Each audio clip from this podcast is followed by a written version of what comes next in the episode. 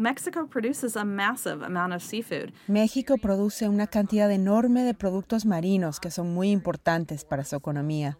Es algo importantísimo para muchos pescadores pobres y artesanales. Y se debe saber que hay una falta de manejo y aplicación de leyes por parte del gobierno que amenazan todo aquel sistema. Esta es Megan Westmeyer, quien trabaja con la ONG Sustainable Fisheries Partnership. Como parte de su trabajo, Megan monitorea de cerca la pesca del camarón en el Alto Golfo de California y cómo afecta la situación de la vaquita, la pequeña marsopa que se encuentra al borde de la extinción.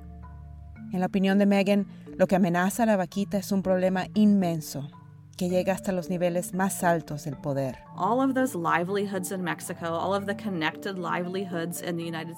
Todo eso está amenazado por la falta de una buena administración por parte del gobierno mexicano, dice Megan. Y creo que ese es el problema más grande. Por mucho que no quiera ver a la vaquita extinguirse, ella simboliza un problema mucho más grande. Soy Ruxandra Guidi y esta es La Captura, un podcast de Foreign Policy. En esta temporada nos enfocaremos en el Alto Golfo de California, donde la pesca ilegal está amenazando las vidas de los pescadores tradicionales y artesanales, y la de la vaquita, la marsopa más chiquita del mundo. Pero como lo explica Megan Westmeyer, es aún más complicado que eso. Al pelar las capas de la historia, uno se enfrenta a las limitaciones de la conservación, a la influencia de la pesca ilegal y los cárteles ilícitos, al impacto catastrófico de una gobernanza débil y al peso dominante de las fuerzas del mercado, donde los precios astronómicos de algunos mariscos han convertido gran parte del acuario del mundo en el escenario de un conflicto social. Hoy en la captura, la segunda parte de nuestra serie, Una red compleja, Exploraremos lo que ha llevado a la grave situación que enfrentan la vaquita y otras especies marinas de la región. Vayamos ahora al Golfo.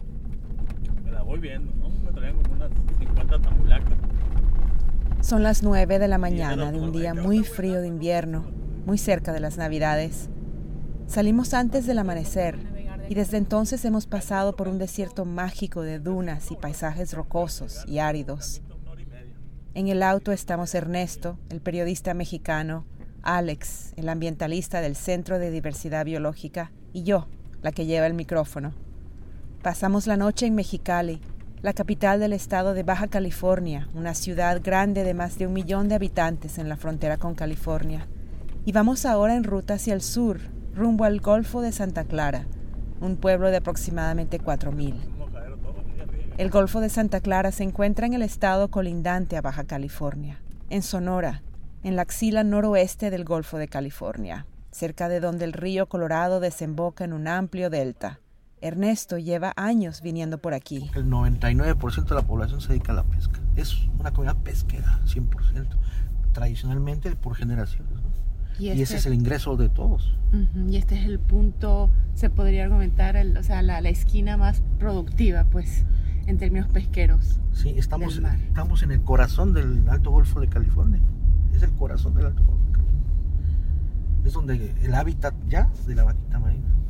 Es un área de aguas marinas abiertas, esteros, humedales y desierto que se extienden hasta donde llega la vista. A diferencia de otras comunidades del Golfo de California, aquí casi no llegan turistas así que no se ven esos enormes resorts y torres altas bordeando la costa que abundan en otras playas de México, o ni siquiera se ven caminos asfaltados. Pero esta zona aparentemente tan agreste alberga un ecosistema increíble. Tan solo en esta esquina del Golfo de California existe una gran variedad biológica y habitan muchas especies que son consideradas raras, endémicas y en peligro de extinción, como la vaquita marina y la totuaba de la que hablaremos un poco más adelante. Ernesto está llamando a su contacto, Carlos Tirado, líder de la Federación Regional de Pescadores Artesanales de la Reserva de la Biosfera, un grupo independiente del Estado. Tirado es uno de los pescadores que busca eliminar las redes de enmalle en el Alto Golfo. También ha estado promoviendo cosas como poner rastreo satelital en las pangas. Hablaremos más sobre los pescadores como él que quieren proteger estas aguas en futuros episodios. Pero por ahora es bueno saber que Tirado conoce bien la historia, ha estado viviendo en esta zona toda su vida y lo ha visto todo. Y es por eso que Ernesto está tratando de comunicarse con él. Pero Carlos Tirado no contesta. Estamos estacionados frente a su restaurante, el Delfín, ubicado a una cuadra del mar. Carlos no contesta su teléfono y la puerta del restaurante está cerrada, así que nos distraemos mirando un mural grande y colorido de un delfín en su pared exterior. Hemos venido para entender un poco más sobre las dinámicas pesqueras de la zona y su importancia a nivel local y nacional.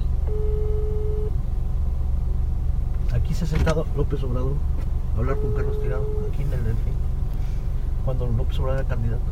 Mm. Es un tema que conoce López Obrador muy bien. Ahora ya se le olvidó. Pero aquí se ha sentado... El Delfín adquirió cierta fama local cuando en el 2013 el entonces candidato a la presidencia y hoy presidente de México, Andrés Manuel López Obrador, llegó a la zona y se reunió aquí con Carlos Tirado para hablar sobre la pesca. La familia Tirado no es solo dueña de este restaurante, también está al mando de una gran operación de pesca en la región. La actividad pesquera empezó con fuerza en Santa Clara hace un siglo, en los años 20. En particular, se capturaba un pez que se vendía muy bien en Estados Unidos y en México, la totuaba, conocida también como curvina blanca, roncadores o tambores. Esos últimos dos nombres se deben a que su vejiga natatoria, que le permite flotar, produce unos sonidos rítmicos parecidos a un tambor.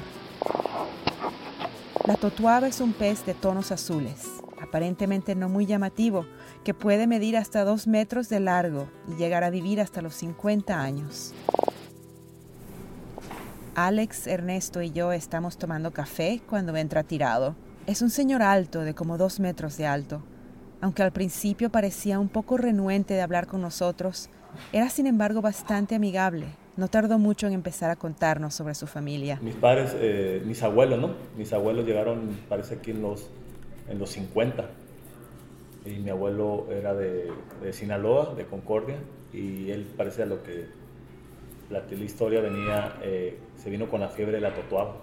Entonces al final, aquí en Santa Clara estaba el asunto de la totuaba, el auge cuando se podía pescar totuaba. Sí, 50.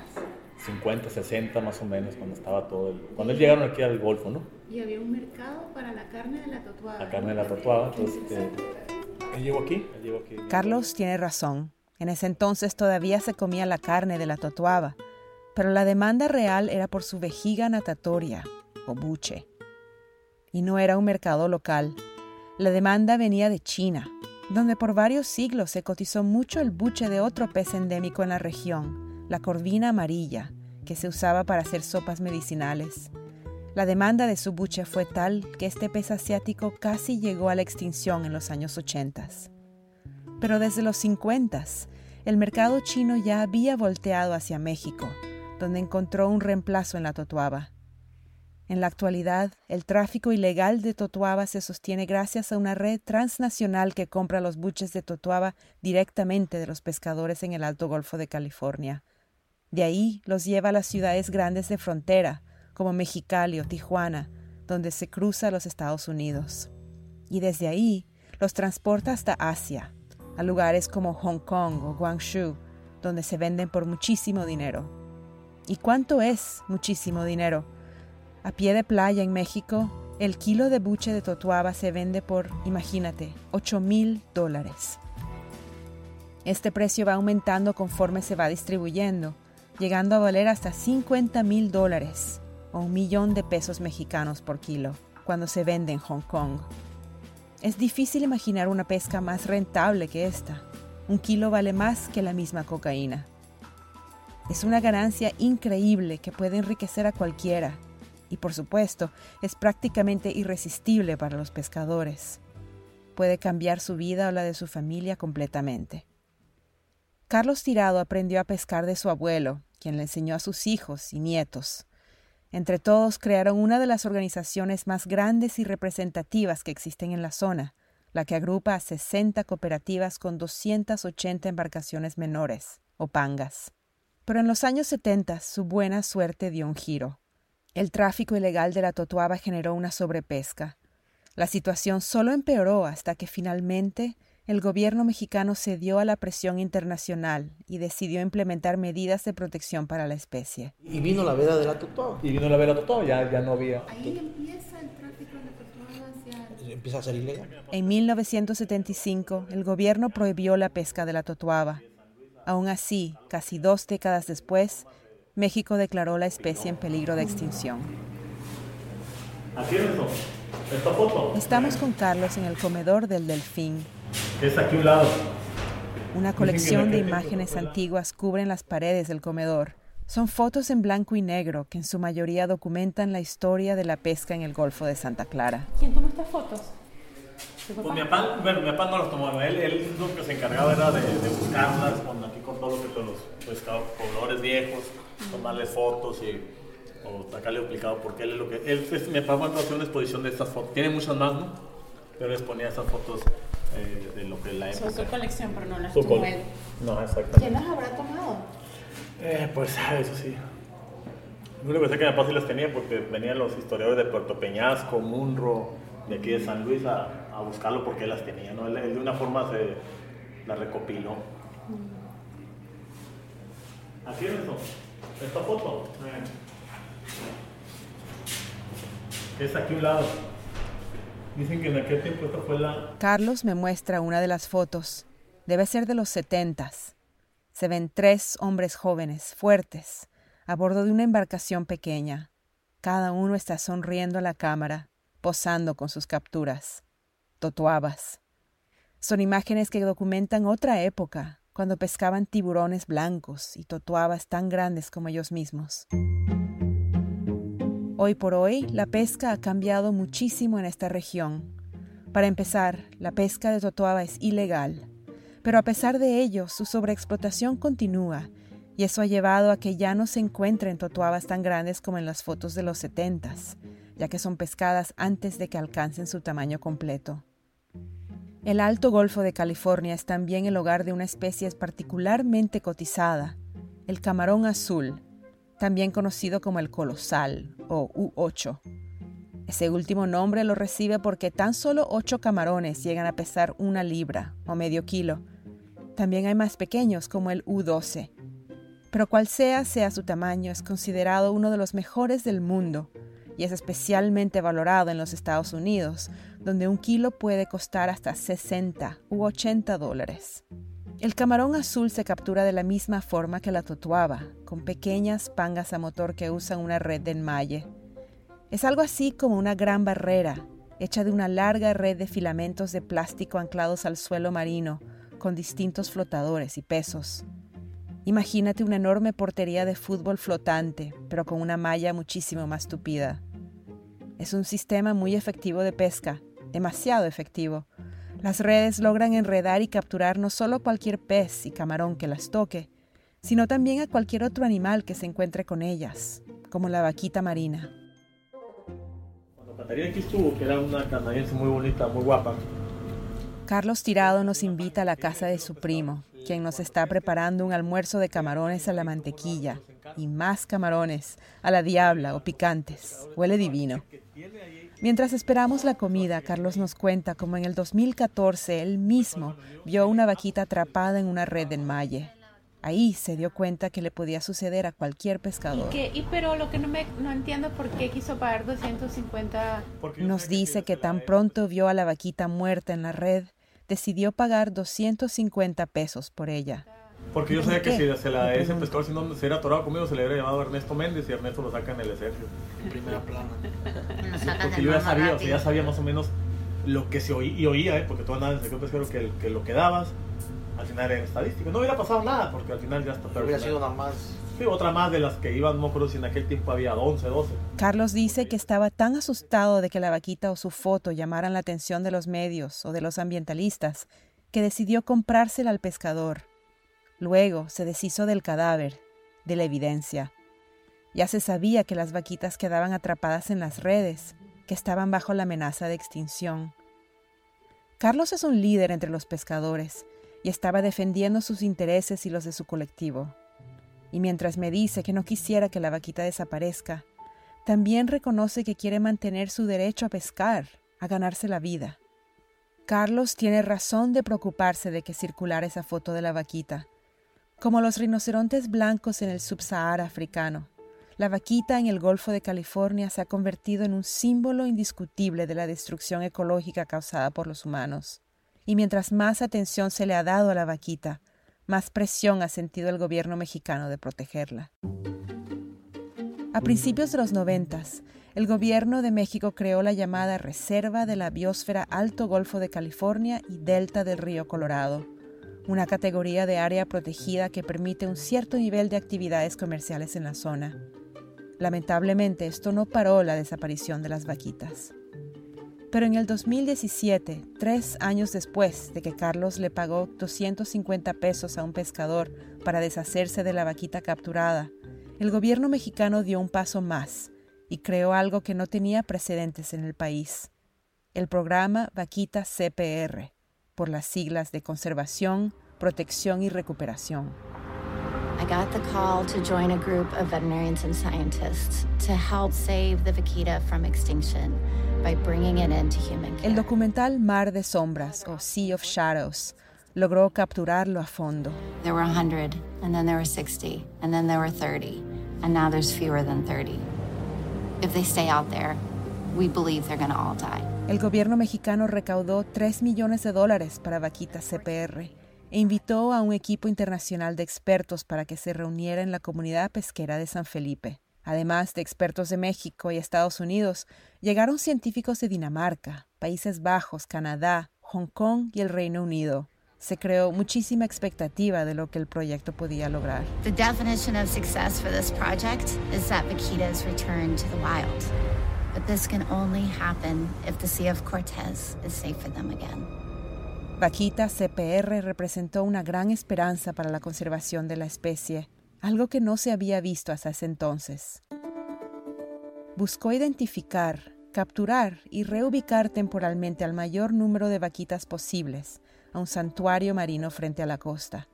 Si todo salía bien, se esperaba que las vaquitas pudieran quedarse ahí hasta que se eliminara de manera definitiva su principal amenaza, las redes de enmalle. Una esperanza aún mayor era que pudieran reproducirse en cautiverio.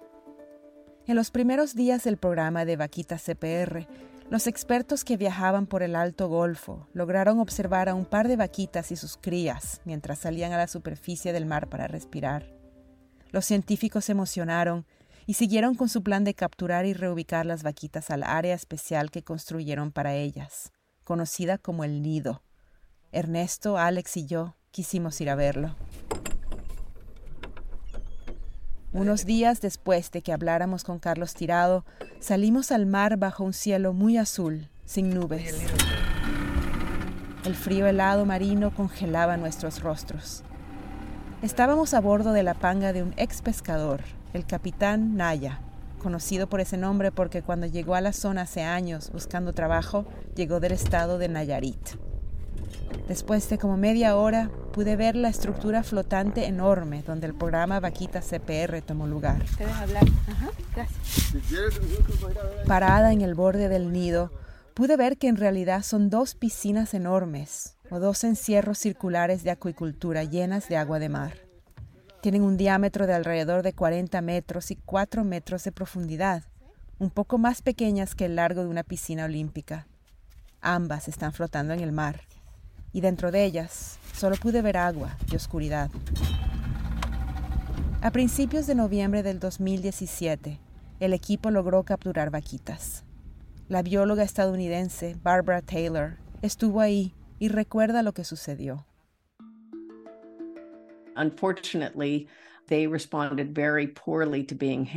Desafortunadamente, nos cuenta, respondieron muy mal a ser atrapadas.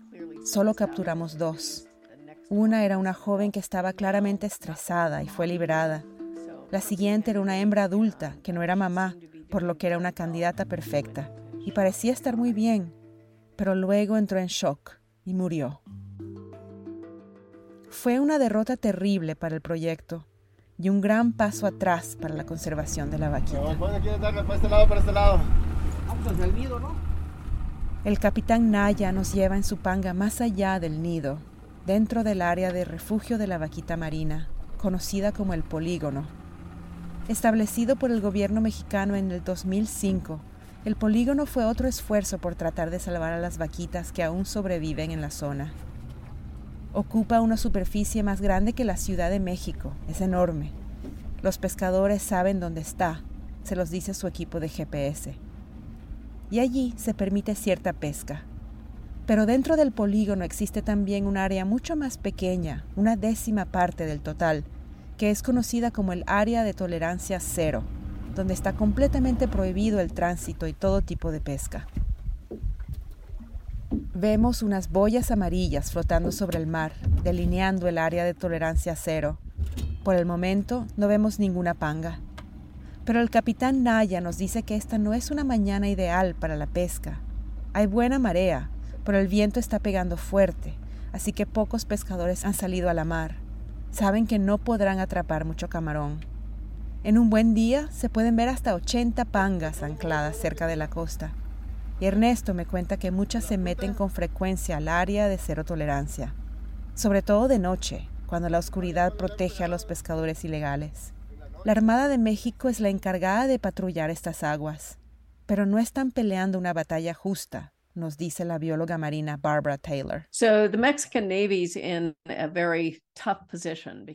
Así que la Armada de México está en una posición muy difícil porque se les ha dado la tarea de hacer cumplir las leyes de pesca, pero en realidad no pueden usar la fuerza contra los ciudadanos mexicanos y los pescadores lo saben.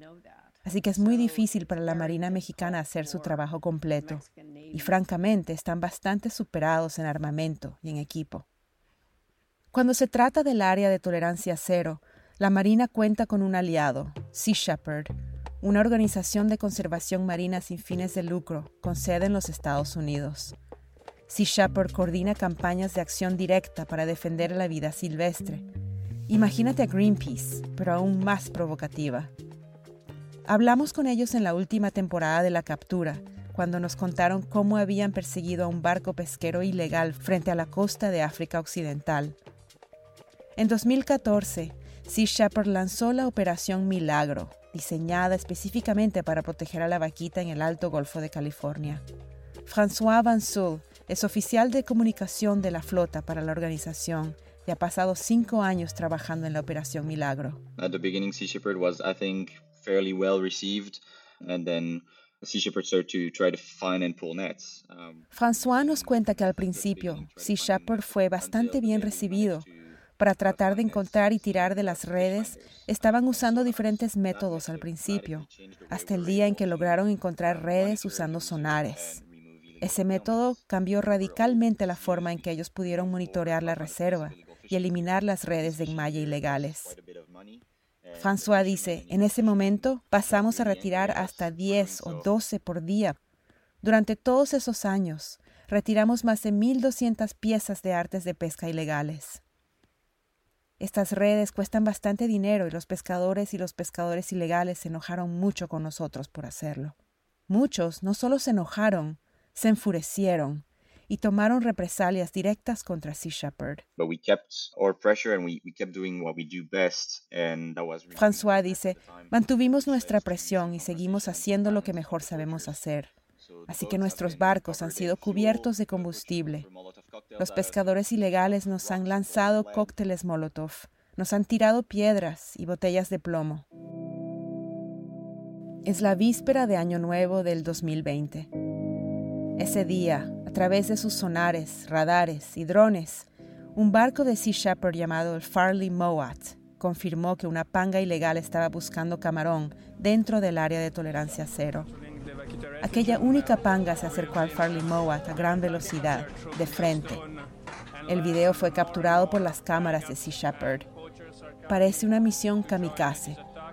En el video se ve que la pequeña embarcación pierde repentinamente el control y se estrella contra la proa del Farley Mowat. El barco de Sea Shepherd había sido reforzado para que sea menos vulnerable a esta clase de ataques, nos cuenta François Vansol. Sea Shepherd has, of course, um, adapted to this, so we've Los barcos estaban cubiertos con redes para evitar proyectiles. Se entregó equipo de protección a la tripulación para asegurarse de que siempre se mantuvieran a salvo. Y en el pico de la confrontación, los barcos eran atacados varias veces a la semana. La panga se partió en dos y se hundió. Sea Shepherd rescató a los dos pescadores a bordo, que fueron llevados a San Felipe en una lancha rápida de la Marina. El incidente fue catastrófico. Uno de los pescadores falleció y el otro quedó gravemente herido. Y fue una tragedia no solo para los pescadores y sus familias, sino también para Sea Shepherd y para la causa ambientalista en el Alto Golfo. Los pescadores en San Felipe culparon a la organización ambientalista por quitarle su trabajo, por matar a uno de ellos. Y este sentimiento se empezó a extender hacia todos los ambientalistas que querían salvar a la vaquita, a cualquiera que quisiera acabar con la pesca ilegal en México.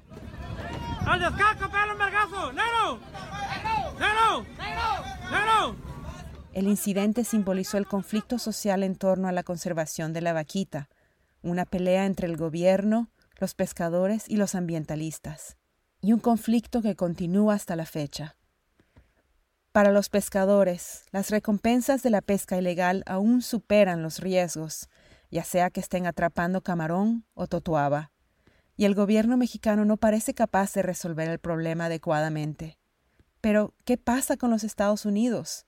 ¿Qué ha hecho ese gobierno para presionar al gobierno mexicano para que elimine las redes de enmalle en el Alto Golfo de California? Próximamente en la captura, los Estados Unidos impone un embargo al camarón del Alto Golfo de California como última medida en contra de la pesca ilegal. ¿Funcionará? Y esto es todo por hoy, en esta nueva temporada de La Captura. Este podcast es posible gracias al apoyo de lectores de Foreign Policy y en parte también al apoyo de la Walton Family Foundation. Nuestro equipo de producción incluye a Rosie Julin, Rob Sachs, María Jimena Aragón y Jimena Ledgard. Un agradecimiento especial a nuestro equipo en México, Alex Olivera y Ernesto Méndez. Muchas gracias a Teresa Ish y Mark Shields de la Walton Family Foundation. Si te gusta lo que estás escuchando, considera dejar una reseña y suscribirte en Apple o donde sea que escuches tus podcasts. O dirígete a foreignpolicy.com donde puedes escuchar nuestros otros podcasts y suscribirte a nuestro boletín informativo. Gracias por acompañarnos. Soy Ruxandra Guidi. Nos vemos la semana que viene.